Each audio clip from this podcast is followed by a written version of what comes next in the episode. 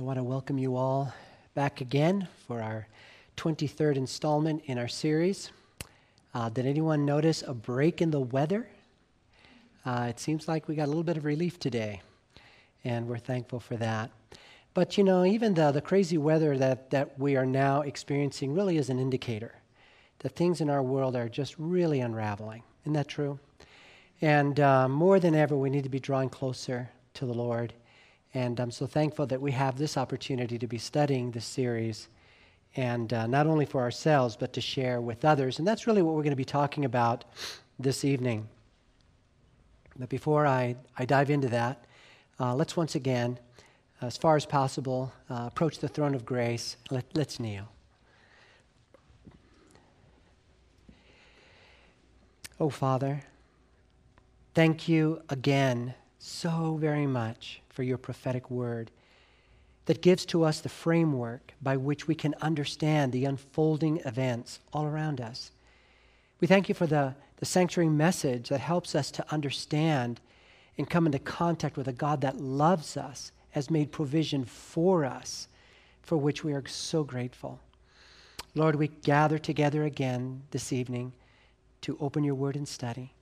So once more, we ask for the outpouring of your Holy Spirit. We ask you to be our teacher. We pray, Father, that it'll be your words that are heard and that the speaker will be hid behind the cross. Thank you again for all you do, and may each hear tonight what they need to hear. For we ask it all in Jesus' precious name. Amen and amen. Last night, we contemplated what it means to be living in a time when the Day of Atonement is, is, is unfolding and really drawing to a close in the heavenly sanctuary. And in that study, we learned that for those who are awaiting the second coming of Christ, that, that knowing the hour in which we live uh, is really a call to holy living. Why? Because we're getting ready to go home. And so we study the Word of God to know what life up there is going to be like so that we can start living it here. Because heaven is our home. Isn't that true? Yeah, absolutely. Heaven is our home. And in the sanctuary, we have been studying about the good news. And that good news is that God really does love me. God knows about me. God cares about me. God has made provision for me. God has, has uh, made available to, me, available to me all the resources of heaven, not only to forgive me, but also to transform my life. And this knowledge, my friends, we have to share with the world. I am so thankful that God pulled me out of the gutter of the city of LA to teach me about Himself and then called me into a ministry to share others. And of course, the world is a big place. And so, how are we going to do it? We're going to discover that in the sanctuary, God has actually provided for us a model on how to get the gospel to the world. And we're going to be studying that this evening. So, does everybody have a handout? If you don't, raise your hand. Nice and high if you don't have one, so Ellen will get it to you. I see no hands in the air. There's one hand in the back. Oh, okay. Rand has it. okay. Uh, and he will get it to you. So I see no hands up in the air. Well, let's get started because right now is a time for sharing, a time for witnessing. And let's look at, take a look at question number one, and let's dive into our study and learn the plan that God has for us using the sanctuary plan sharing the message with the world. Question number one What did Jesus say must happen before the end shall come? Matthew 24 14. And this gospel of the kingdom will be preached in what? All the world, and then the end will come. You know, this text is telling me that God is waiting. He's waiting for his church to share the good news that God has found an answer to the sin problem with the world. You know, it's funny, I run into people who say to me, I don't know how to witness. And that's really not true. Because if, if a friend of yours has a plumbing problem, and you know a good plumber who fixed your plumbing at one point in your life, what are you going to do? You're going to share what your plumber friend did for you and give him the number to call the plumber. Isn't that true? Did you have to go to a special school to learn how to do that? No. And the fact is, if Jesus has done anything for you, you are qualified to share with others what he has done for you. Isn't that true? We're just beggars telling other beggars where to get bread. So we we all know how to witness, but this is a call to do so. And you know, really in the sanctuary, and I, I you know, when, when people introduce me and in, in, when I present on the sanctuary and they introduce me as being an expert, I stop them and I tell them, I am not an expert. I don't I do not have an exhaustive knowledge of the sanctuary. What I have is the kindergarten. It's the basics. But now you have that as well to share with others, to teach them how to have a walk with Christ. And what we're going to find is if we're going to be able to do this and share it with others, we need to band together. So important. Let's continue. Question number two What were the last words that Jesus spoke as he ascended into heaven? Acts 1 8. But you shall receive what? Power when the Holy Spirit has come upon you, and you shall be what? Witnesses. You know, my friends, um, I, have, I have learned that what really makes our witness effective is not how articulate you are or how clever you are, but how filled you are. That's what makes the difference, is being filled with the Holy Spirit. And, you know, somebody comes to me and says, Well, how do you get filled? By yielding your life to Him, by surrendering. I want to be filled more. Surrender more. The more you yield, the more you're filled. That's how it works. And, uh, and it's amazing to me how smart God can make you look when you're willing to let Him use you. I want to show you a text that really encourages me when it comes to witnessing. If you have your Bibles with you, Open to the book of Luke, chapter 21.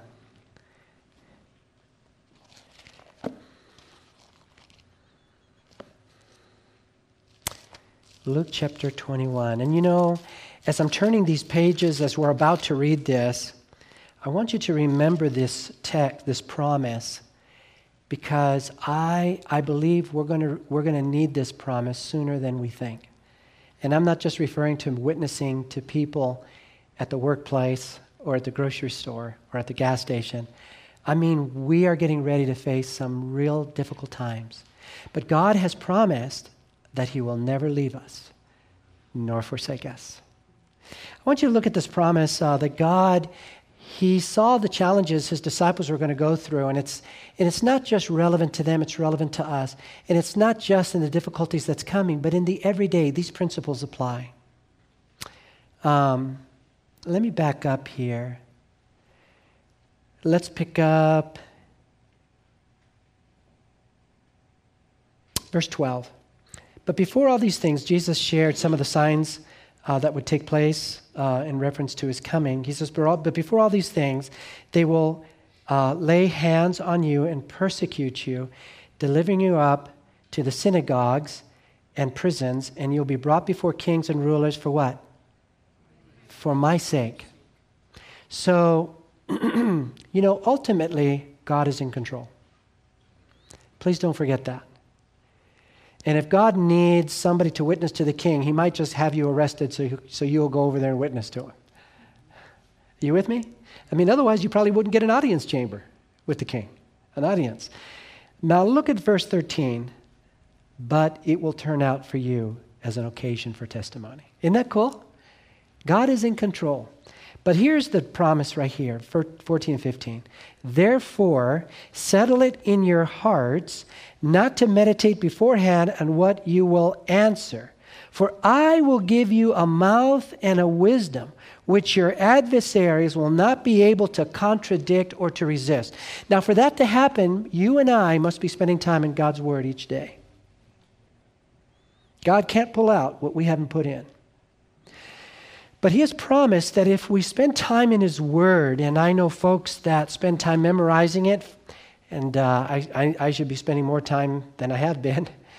But God has promised to bring that all back. In John 14, 26, it said that God will bring to our remembrance the things He has taught us.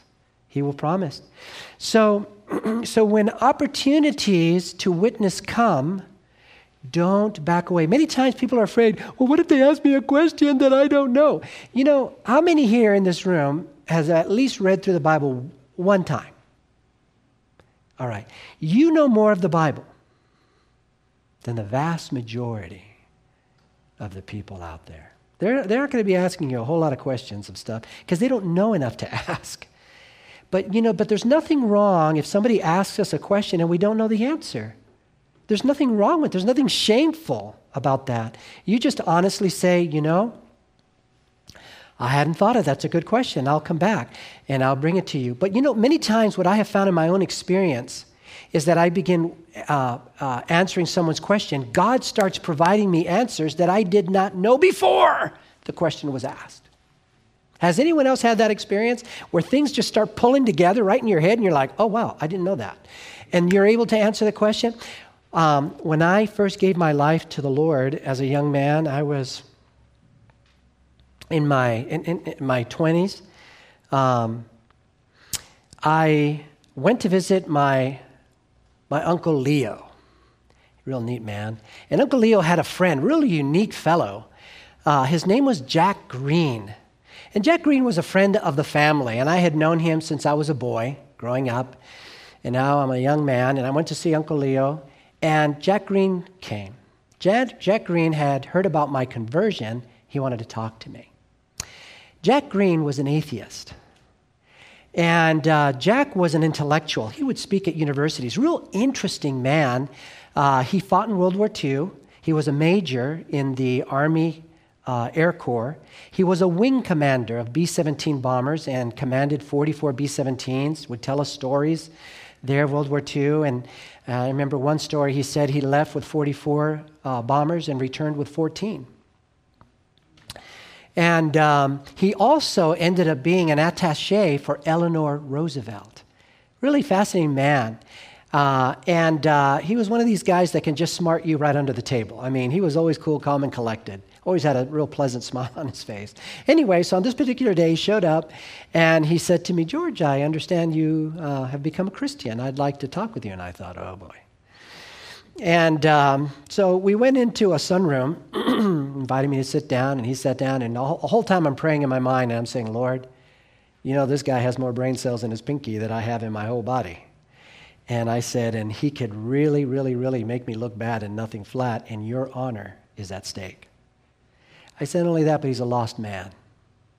So I'm going to sit tight and I'm just going to trust you're going to take care of this. And so this, uh, we had a, a, a long conversation. It's really interesting. And I, he would ask me questions and I would answer them, or I would ask him questions. And God was giving me thoughts. And as I'm asking him questions, I'm watching this man who I've always known to be so calm, cool, and collected, it started to squirm. I don't know what was going on in his head, but I, I do know that he was doing battle with the Holy Spirit. This guy was coming under conviction. And for the first time in my life, I watched this man lose his cool. The whole time, I'm call, all I'm doing is asking questions. And I was really surprised to see his reaction, but he was coming under conviction. He was wrestling it out, not with me. It was like there was someone else in the room that he was duking it out with. When you ask God for wisdom and words, and you're there for his honor, my friends, you and I, this is no time to be cowards. We can't be worried about ourselves. We got to be worried about others and the honor of God. Does that make sense? And not to be afraid of what, what people will think of us. We need to be more concerned about what God is going to think of us if we shrink. Does that make sense? And if we don't do this work, who's going to do it? It is to us that God has revealed these beautiful, incredible truths to. It is God who has given us the peace, the hope, and the blessings we received our whole life. It would be a sin to keep it to ourselves. Isn't that true? We have a responsibility. And in our opening text, we learn that this gospel of the kingdom shall be preached to all the world as a witness. Then the end will come. God is waiting on us to share the good news that God loves us and has provided a way for us. So very, very important. Let's look at our next text, Matthew 28 19. Here's the command Go therefore and, uh, and make disciples of how many nations? I want to ask you a question. How many races are there in our world? Does anybody know? It's an easy answer, friends. There's only one the human race. We're all a family. All of us, every one of us. You get the DNA and you drive it all the way back into time, and we all end up with the same mom and dad. Everyone needs to hear this. Everyone has a right to know that God loves them and has provided for them a way of escape from sin and has promised his transforming power to change them and prepare them for heaven. Um, what we're going to look at here is that God actually has a model on how to get this work done. And that model is found in the sanctuary.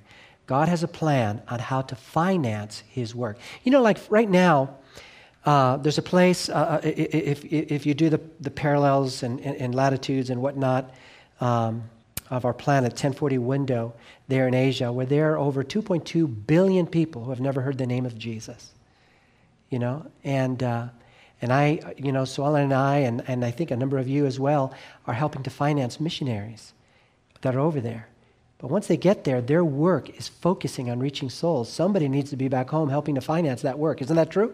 So that they can do that. And I know that a number of you are doing that. Let's take a look at God's plan to get this done.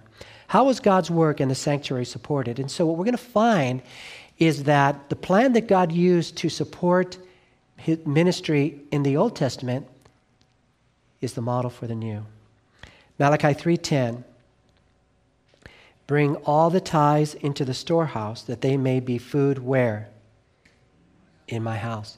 Uh, Israel was an agricultural society, and if you recall that when Canaan was conquered, God divided the land amongst the 12 tribes. You remember that?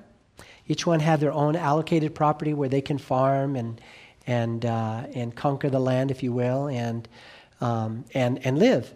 But the Levites were not given uh, property land inheritance. Their inheritance was actually God and his sanctuary service. That was their inheritance. And what helped to finance the work that the Levites were doing, because their job was to uh, teach the people about God and his plan to save humanity. And their job actually was to share that with the surrounding nations, what they had learned. Does this sound familiar? Very similar plan. And so, what God did is um, He required of Israel to return a tithe, which means a tenth of their, of their produce, uh, and to bring it to the sanctuary. And, and that's actually how the, the, the, the Levites were able to feed their families. Does this make sense? That's how they did. It's very simple plan. So they, the Levites, didn't have to work out in the fields and in the sanctuary. There wouldn't have been enough time to do both. So they were able to devote themselves to the sanctuary while the people brought food to keep them going. Does that make sense? Very simple, simple plan. Take a look at number four. Is the tithing system part of uh, Moses' ceremonial law, which ended at the cross? Genesis 14, 18, and 20 says, then Melchizedek, king of Salem, was the priest of God Most High, and he gave him, him at, in this story, and he, rather, is Abraham, gave to him, Melchizedek, a, a tithe of all. This is an interesting story. Uh, this is a story of when Lot got into deep trouble there, living in Sodom, or living in Sodom and Gomorrah, that region in the plains. And there was a coalition of four kings that attacked the kings of the plains, the five kings, and took, took, took them all captive. And Abraham, if you remember the story, went on a rescue mission to, to rescue Lot and ended up rescuing uh, the, the people of those five kings that had been taken captive.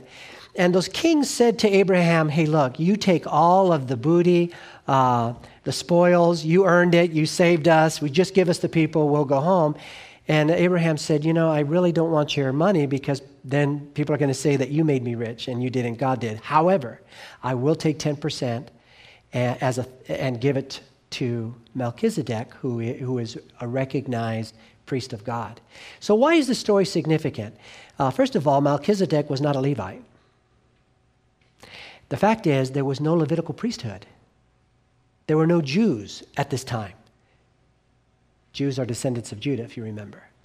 And, and so, so, what this is saying is that even before the sanctuary service was in place, the tithing system was already in place. Does that make sense? It was already in place. That's the Bible record. And that's not the only record we have. Genesis 28, uh, verse 20 and 22, we find Jacob, who is the grandson of Abraham.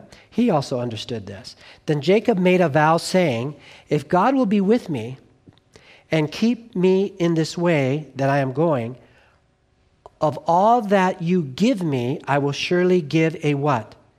A tenth to you. So we can see that the tithing system was already in place long before the ceremonial system and the sanctuary was in place, before there even was uh, uh, the 12 sons of, of, of Jacob, actually. That is very, very critical. Let's take a look now at question number five. Is that where we are? Yeah. Did Jesus condemn the tithing system? So let's take a look how the Lord responds to this. And we're going to find that not only did he not condemn it, he actually endorsed it. Matthew 23 23. Woe to you, scribes and Pharisees, hypocrites, for you pay tithe of mint and anise and cumin, and have neglected the weightier matters of the law justice and mercy and faith. These you ought to have done without leaving the others what? Yeah, without leaving it undone. So Jesus is not condemning. What's happening here is that these guys were such sticklers that they were tithing seeds. And and, and, and yet they claimed to be holy for doing that, but they treated other people like dirt. And Jesus is saying, you know, basically, you know, the tithing thing, that's okay, keep doing that, but treat people nice. Don't be a hypocrite. Do you, do you, see what I'm saying? That's actually what's happening here. Jesus was not condemning the tithing system. He told them, hey, these you ought to have done. Let's take a look at number six. How does the Apostle Paul say the New Testament ministry is to be supported? This is really, really significant. Watch what Paul does here.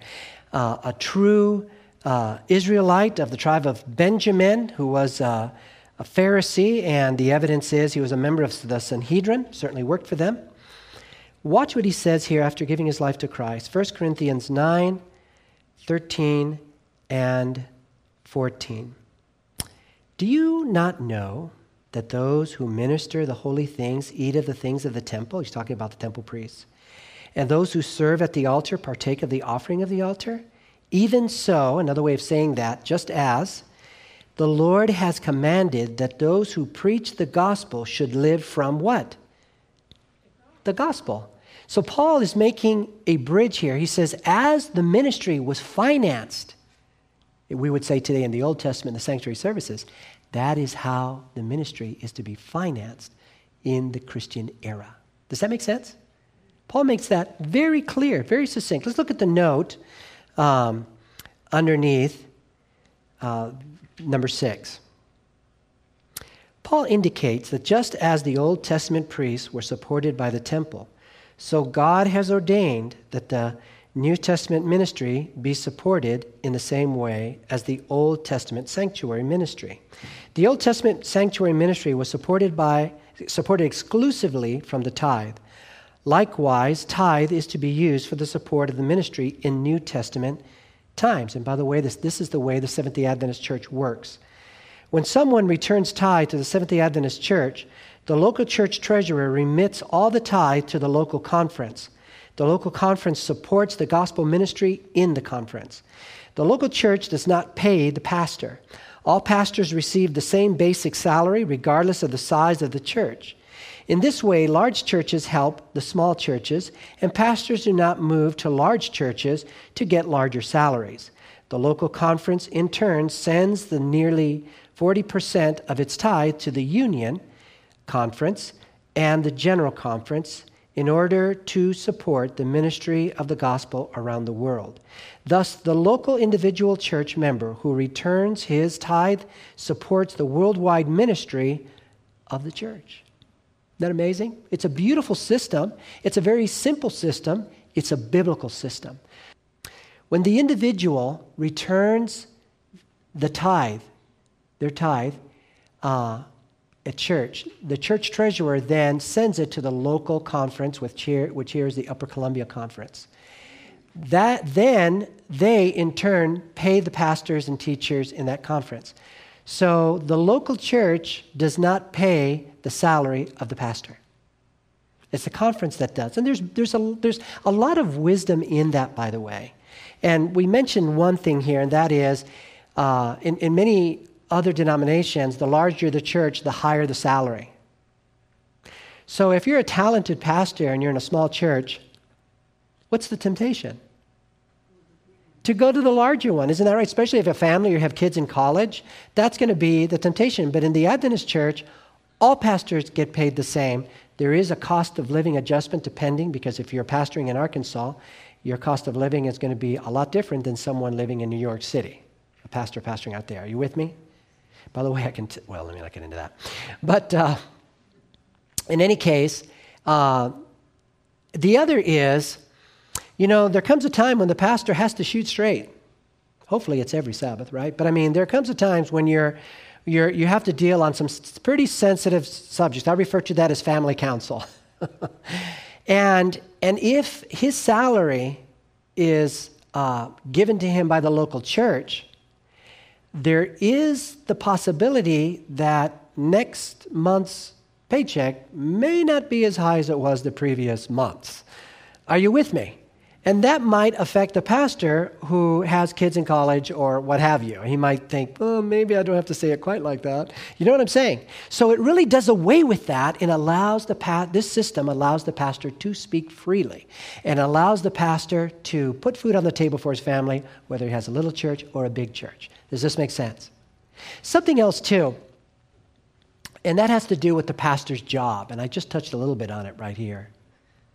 You know, I remember um, going into a church, and it was a church that I was asked to pastor, and um, and it had been neglected for quite some time.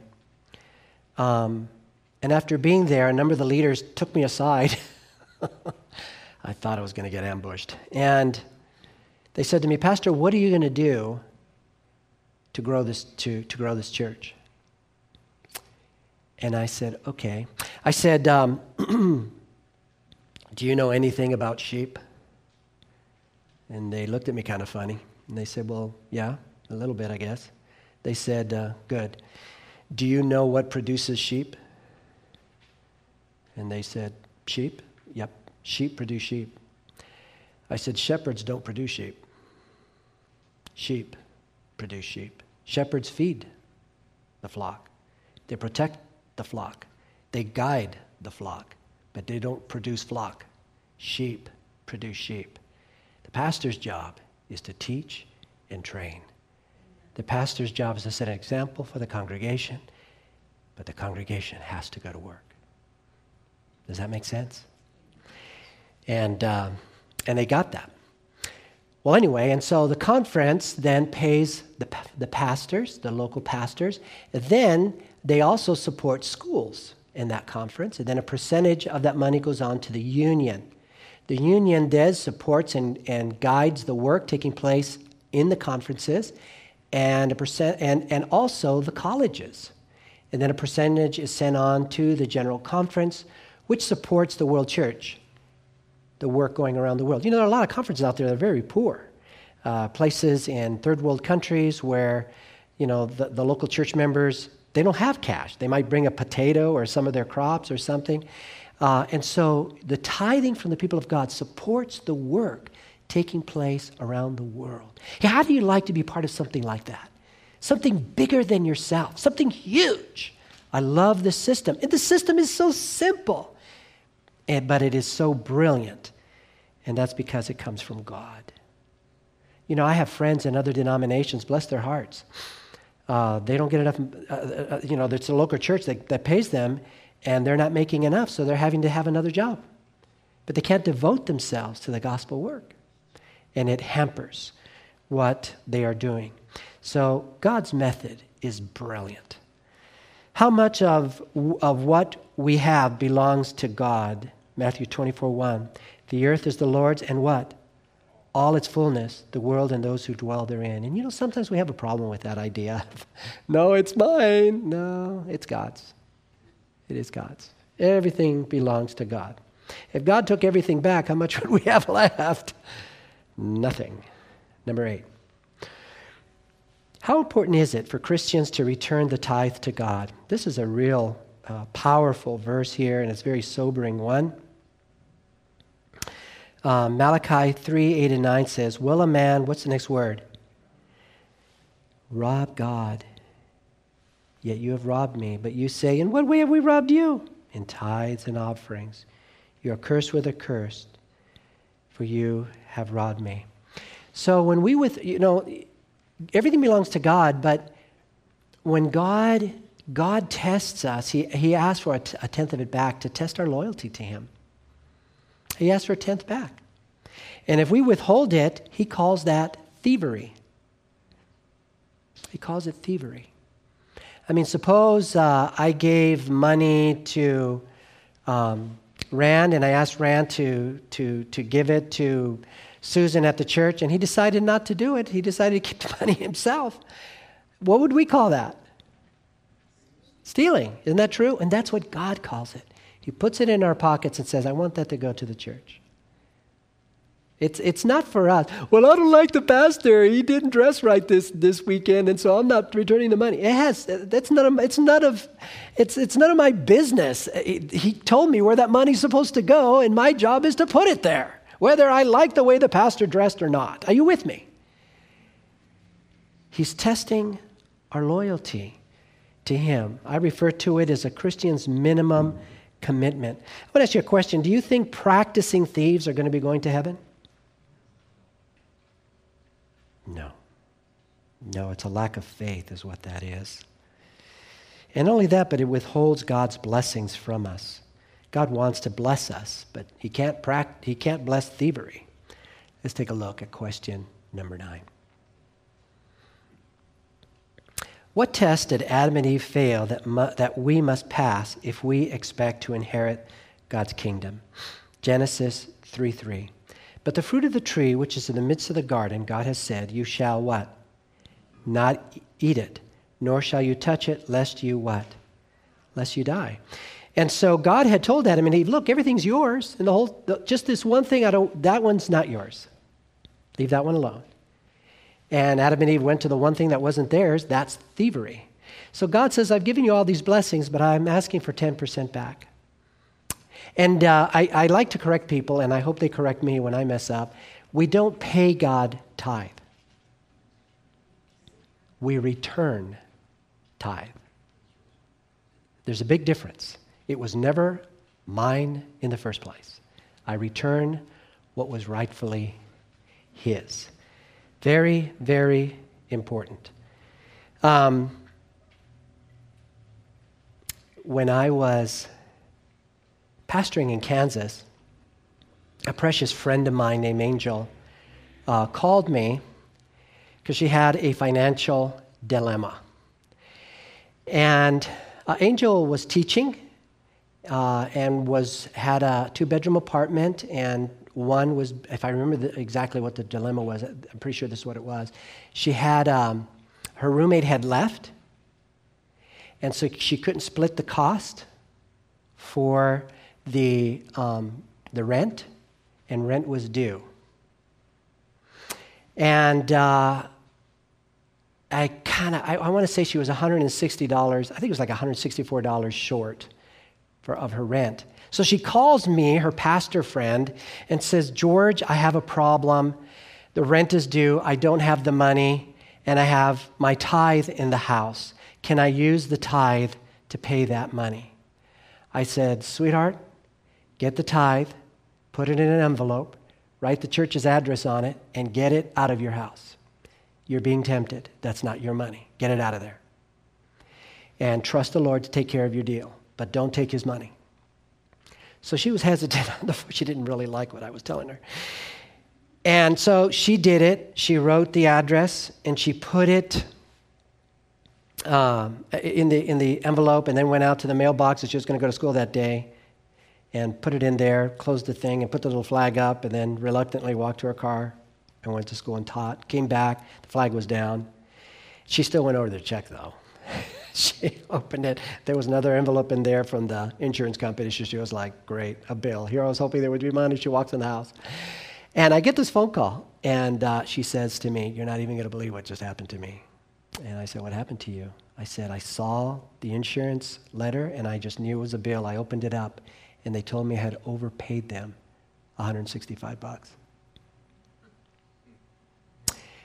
There was a check for $165. God has a thousand ways of providing for us of which we know nothing. I can stand here up front and tell you stories all day of God's faithfulness.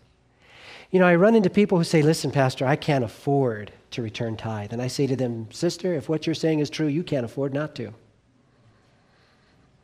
No, God is faithful. We cannot outgive God. God is testing our loyalty.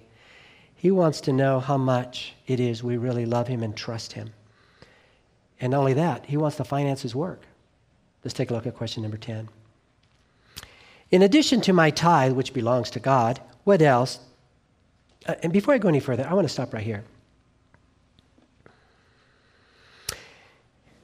Oh, no, I'm going to hit it down here. Okay, let's do this. It's okay. Number 10. In addition to my tithe, which belongs to God, what else does he ask of his people? Psalms 96, verse 8 says, Give to the Lord the glory due his name. Bring a what? An offering and come into his courts. And then Malachi 3:8, will a man rob God, yet you have robbed me, but you say in what way have we robbed you in tithes and and offerings. So tithes and offerings are different. Tithes are used specifically for paying for ministry. But offerings uh, are, are the work that the church does. That's what pays for the air conditioning. That's what pays for the lights. In fact, it, was, it wasn't tithe money that they used to build the tabernacle. They were free will offerings. That's what was used to build the tabernacle. And, and the difference between um, tithes and offerings is that tithe is a percentage of your profit. Does that make sense? I want to specify that. 10, if you have a business, you know what I'm referring to. It's 10% of your profit from your business. That's what it's about. But offering is free will. It's whatever you want. It's, you know, whatever you're, you, you, it, it's an expression of gratitude and love towards God. And so God doesn't specify amount, He just leaves it to you. And I think of the story of the rich young, uh, no, of the, widow's, the widow uh, in the temple who gave the widow's mite, which is equivalent to maybe two pennies. And it's really odd, it really touches me that day that God, Jesus was standing there in the temple watching people return money into the, into the church treasury. And there were guys that were walking in, you know, I'm sure with their bucket full of gold, and they were like, oh, was that a $100 bill that fell? Oh, I'm sorry. Oh, yes, let's put that. You know, and it was really all for show, but they were laying down all kinds of cash. And, and the widow was in the shadow because her, what she was giving was so little, but it was out of a heart of love and gratitude to God.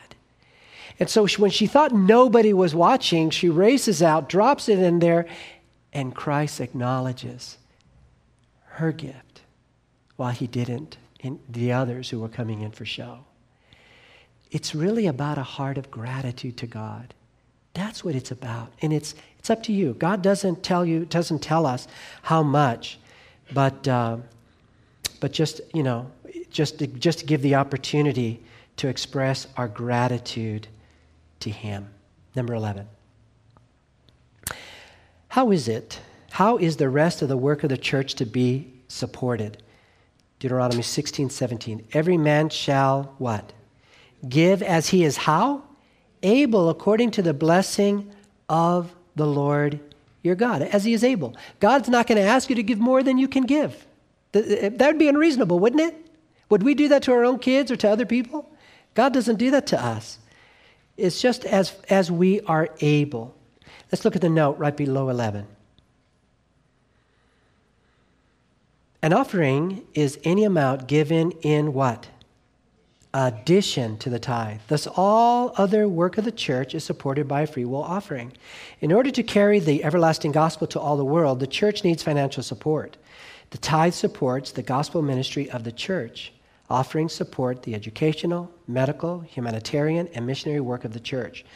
Each member is encouraged to divide his offerings between the world needs, the local church needs, uh, excuse me, the world's needs, the local conference needs, and the local church needs. And so the offerings that are given, for example, in this church, support the ministry of this church, not just the air conditioning and the lights, but also the, the materials in the Sabbath schools. It, it also, uh, the materials for any type of outreach, and I understand uh, we just had a beautiful and massive dental work uh, here. And how many people finally came to that in this community? Any numbers?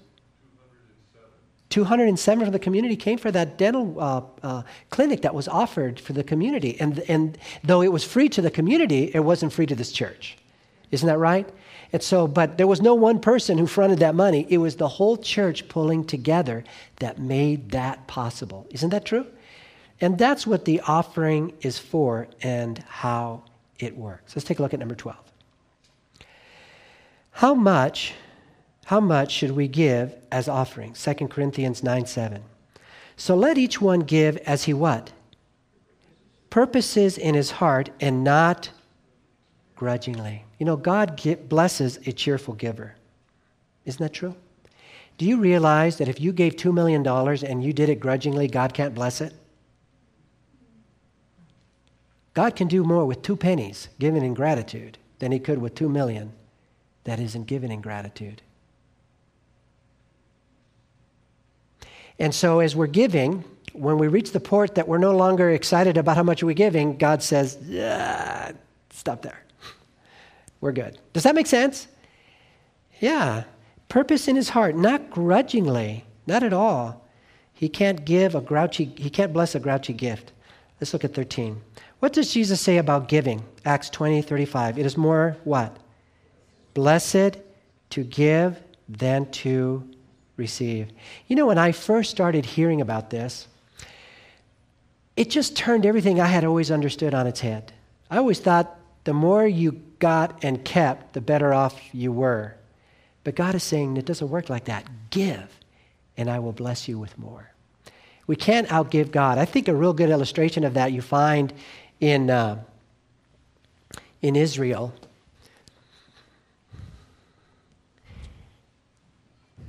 You'll see uh, uh, two bodies of water that really separated the land of Israel.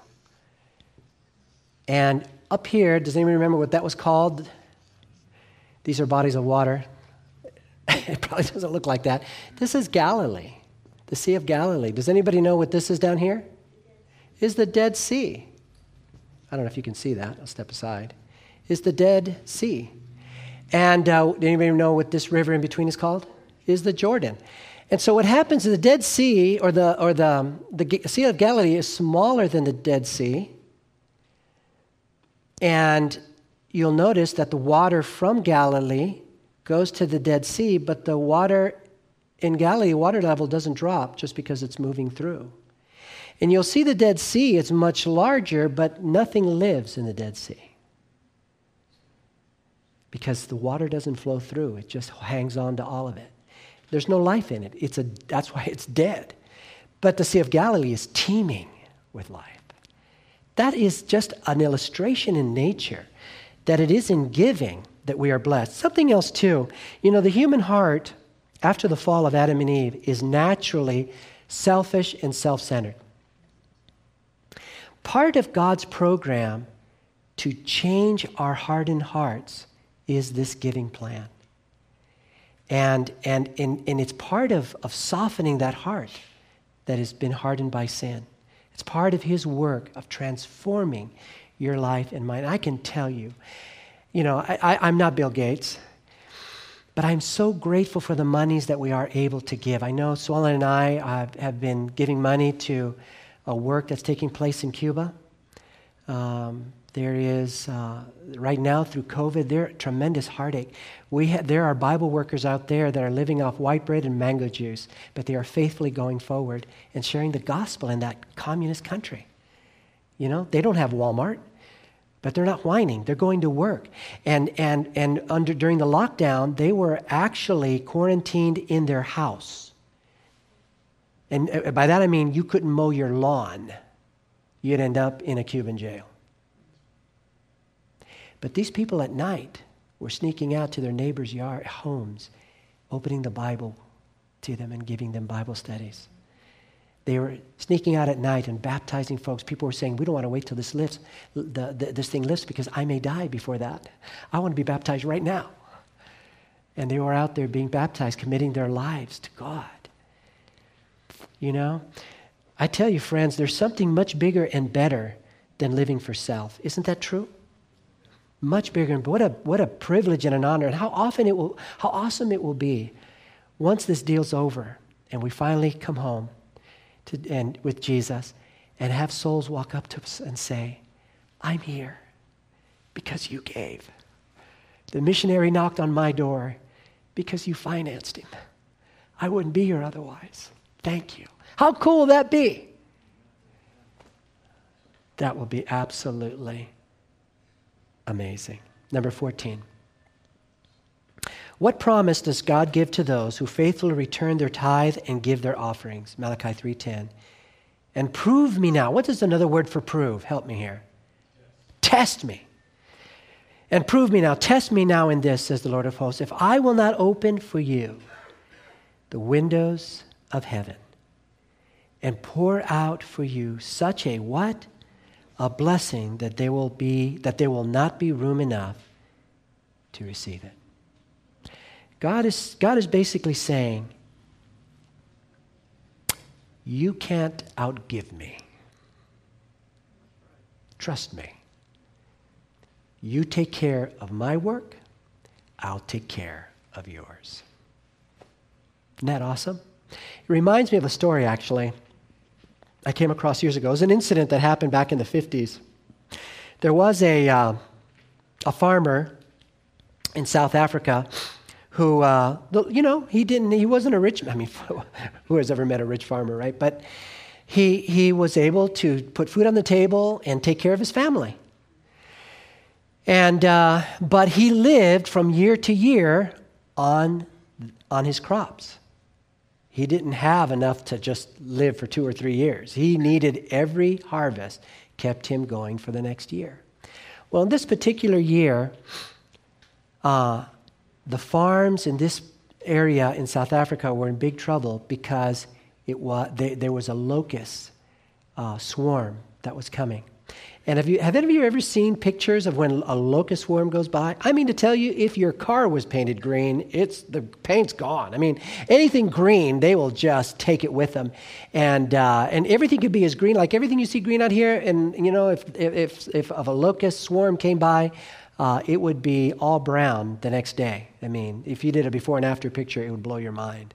And this man was really heartsick because he knew he was going to lose his farm. So he was looking out at his farm knowing that by that evening the swarm would be there, and he had his Bible with him. Open your Bible to the book of Malachi, chapter 3. And I'm just going to read this, these words to you. I'm going to back up a little bit and pick up in verse 8 of Malachi chapter 3.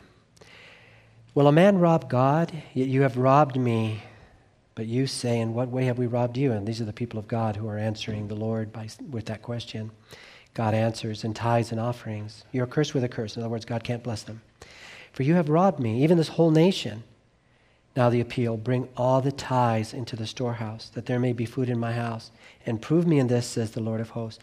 If I will not open for you the windows of heaven and pour out such a blessing that there will be not room enough to receive it. Now this man was a Christian, and this man had returned tithes and offerings. Look at the next verse.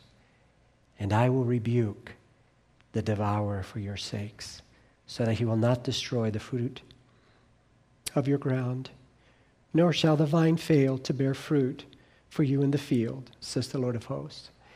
And that farmer stood there outside his home, looking at his farm. He held out his Bible and he put his finger on verse 11 and he said, You promised.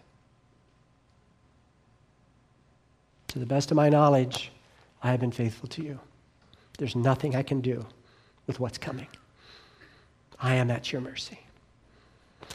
And as the sun was setting that day, he saw the horizon was black with the swarm that was approaching.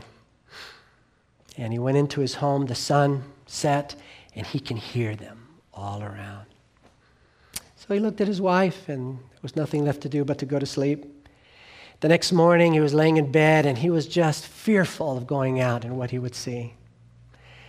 And he sat up in bed and he can see out the window the surrounding hills, and they were brown. All the green was completely gone, and his heart sank. He dressed, got dressed, he opened the front door, and when he stepped out, what met him blew his mind. All around his property line, everything within it was green. And everything outside of it was brown. They came right up to his property and they stopped. The real interesting thing is, is that uh, the media, of course, they had aircrafts that were flying over, filming what had happened, and they saw this island, this little emerald island of green. And so they went and sped over to him and they wanted to know what pesticide he used. And he pulled out his Bible and he showed him Malachi 3. Our God is faithful, very faithful. Let's take a look at question number 15. If we give, what will happen to us? Luke 6 38. Give, and, and it will be what? Given to you, good measure, pressed down, shaken together, and running over, be put into your bosom. For with the same measure that you use, it will be measured what? Back to you. God says, the measure you give, I will return to you. That's a, that's a challenge, isn't it? You know, there are a lot of people going through heartache right now. We're not, but we will be soon. And uh, what if God only helped us to the degree that we helped others? Are you with me? That, that is absolutely amazing. It's something we need to be thinking about. And the other thing is, is God isn't going to turn us into Bill Gates because if he did, probably every last one of us here would be lost. We couldn't handle that much cash. And not that there's anything wrong with, ha- with having money, but not everybody can handle it. Isn't that true? And the congregation said, All right, you got kind of quiet on me out there. And, but the Lord may bless you with by maintaining your health. Right? You don't spend money on your health. You don't spend it. Maybe he can. He'll make your clothes last longer, your car last longer. The Lord has His ways to take good care of us. Isn't that right? He knows what's best for us.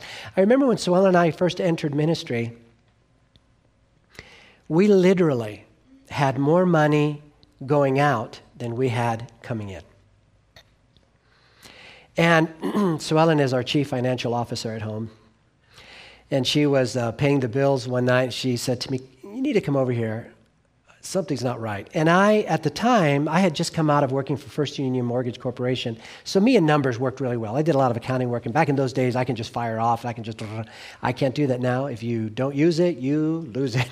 so anyway, I sat down and she was saying, you know, I don't understand. We got more money going out than we have coming in, yet we have money left over.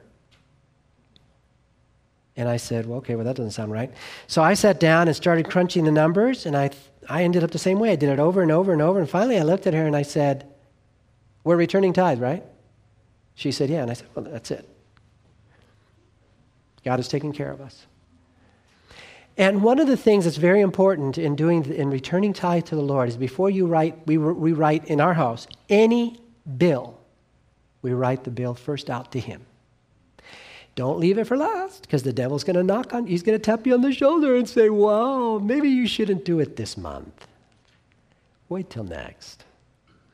Don't give the devil a, don't open the door for him. Write that check first, get it out of the way. God will take care of you. Isn't that true? Absolutely amazing. um, I often, in fact, just this last week, I was on my way to um, the, uh, a wedding, and we had a passenger in a car, and the passenger asked me, Do you tithe on net or on gross? And you know how that rolls, right? You know, we tithe on the gross for this reason. The money that goes to the state, that pays for the fire department, that pays for the police department, that pays for the roads, I benefit from. Does that make sense? And so we make the choice to pay from the gross. Not only that, but when I want a blessing from God, I'd rather have a gross one than a net one. Just a thought. Let's take a look at number 16. What kind of giver does God like? 2 Corinthians 9 7 says, God loves a cheerful giver. Why? Because it's a response of love and gratitude. Can you imagine somebody coming up to you and saying, Yeah, here's a gift for you? I mean, what's that? It's like, eh, don't worry, just hang on to it yourself. I really don't want your gift, right?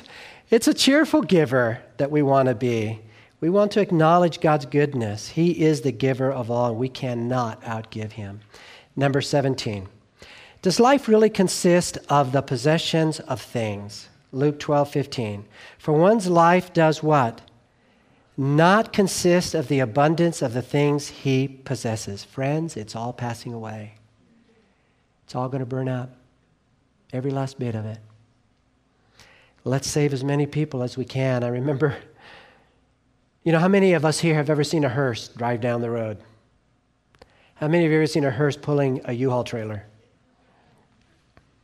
Can't take it with you. I remember there was an actor, Robert Shaw. Do you remember him? British actor. He was wealthy, and I can't remember what it was, if it was cancer he was dying of, but I, I remember some of his last words. He says, All this wealth, and it can do nothing for me now. But yet, God has prepared for us a city, and the roads are made of gold. Our Father's a king, He is rich and we have a home waiting for us. Let's take as many with us as we can, friends. What do you say? Number 18. Should a Christian be worried about having the vital necessities of life? Luke 12, 22 through 30. And he, Jesus, said to his disciples, Therefore I say to you, what's the next two words? Let's stop right here. You know, we see a lot of crazy stuff happening. We can tell that our world is on the verge of a monumental crisis. Isn't that true? The words of Jesus right now are more meaningful to us than they have ever been. Therefore, I say to you, do not worry about your life, what you will eat, or, what, or about the body, what you will put on. Life is more than food, and the body is more than clothing. Consider the ravens, for they neither sow nor reap which have neither storehouse nor barn, and God feeds them, of how much more value are what? You than the birds. And which of you, by worrying, can add one cubit to his stature? If you then are not able to do the least, why are you anxious for the rest? Consider the lilies, how they grow. They neither toil nor spin, and yet I say to you, even Solomon, in all his glory, was not arrayed like one of these. If then God so clothes the grass, which today is in the field and tomorrow is thrown into the oven, how much more will he clothe who? You, O you of little faith. And do not seek what you should eat or what you should drink nor have an anxious mind. For all these things the nations of the world seek after. And your Father, what? Knows that you need these things. We, we have a Heavenly Father that's watching over us, friends. Number 19. What should the Christian seek first? Matthew 6:33. But seek what? First, the kingdom of God and his righteousness, and what? All these things shall be added unto you. So if we make God's business first in our lives, God will take care of our business. That's what he will do. I remember one time when we were uh, in Mexico, we had taken a church group, and we had a lot of youth with us. And I had taught the group, I said, anytime you run into a problem, I mean, and, and we were in Chiapas, Mexico. We were talking about this we were earlier at lunch today. We were in Chiapas. And, um, And I taught the group, I said, look, we're going to run into problems because we're going to do God's work and the devil's not going to like it. So we're going to run into problems. I said, don't make it worse by trying to fix the problem yourself and then pray. The moment you see a problem, pray and then go to work. Reverse the order. Pray as though it all depends on Him, work then as though it all depends on you. We saw God do amazing. We watched God change the weather before our eyes three different times uh, from, from praying. I can just tell you amazing stories. But my youth saw that. And towards the end of the trip, they came to me and they said, Pastor, we have a question. I said, What's that? As we've been working here, why is it that God has done these miracles and worked for us so mightily here and he doesn't do it back in the States? I said, Very simple, friend, because back in the States, we're not working for him like we're doing here. But if you work for him there, you will see him do miracles for you. He will do it. My friends, we have a world to win. And the sanctuary shares with us God's plan to finance that work and get us out of here and save as many souls as possible. How many want to be part of that? Amen. So let's take a look here at our final question. You know, at the very end of all this, I just want to hear Jesus say to me two things Well done. It'll be worth whatever we have to go through down here. Well done. And then, welcome home. Your response to Jesus is it your desire to be a part of God's remnant people and to support the worldwide proclamation of the everlasting gospel with the gifts, as meager as they may seem to you, our loving Master has given you? Is that something you would like to do, friends? Praise the Lord. Let's pray. Father, we're so thankful for what you were willing to give up for us, that we can inherit the riches of heaven. Lord, I pray that you will set our hearts on fire with a burden for souls. We thank you that you provide us funds. Those monies that you give us through the work you give to us is not only to meet our needs and the needs of people around us in distress, but it's also to further your work so that others can have the opportunity of knowing you as Savior and friend. Oh, Father, when the devil tempts us, I pray that you will lift up before us the cross of Jesus, that we may be reminded of, of all that we are indebted to. Thank you again for a love that just wouldn't let us go. And help us by your grace to be faithful to you to the end. We ask this all in Jesus' precious and holy name. Amen and amen. This media was brought to you by Audioverse, a website dedicated to spreading God's Word through free sermon audio and much more. If you would like to know more about Audioverse, or if you would like to listen to more sermons, please visit www.audioverse.org.